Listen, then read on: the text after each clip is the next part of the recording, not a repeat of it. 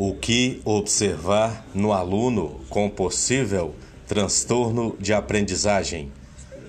Comportamento, socialização, resposta às regras, agressividade, autoagressividade, frustrações, hiperatividade, repetições, atenção compartilhada, aprendizagem, atenção, linguagem, memória, simbolismo numérico, simbolismo gráfico, leitura e cálculo, coordenação motora, com ritmo, persistência e inibição.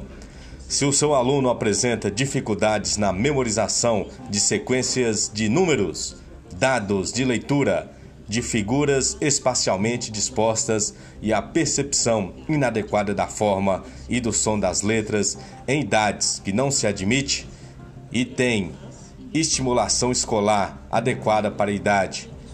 Esses sinais podem ser um valioso alerta. É momento de educar, é momento de empatia, aprendizagem, comportamento e proficiência.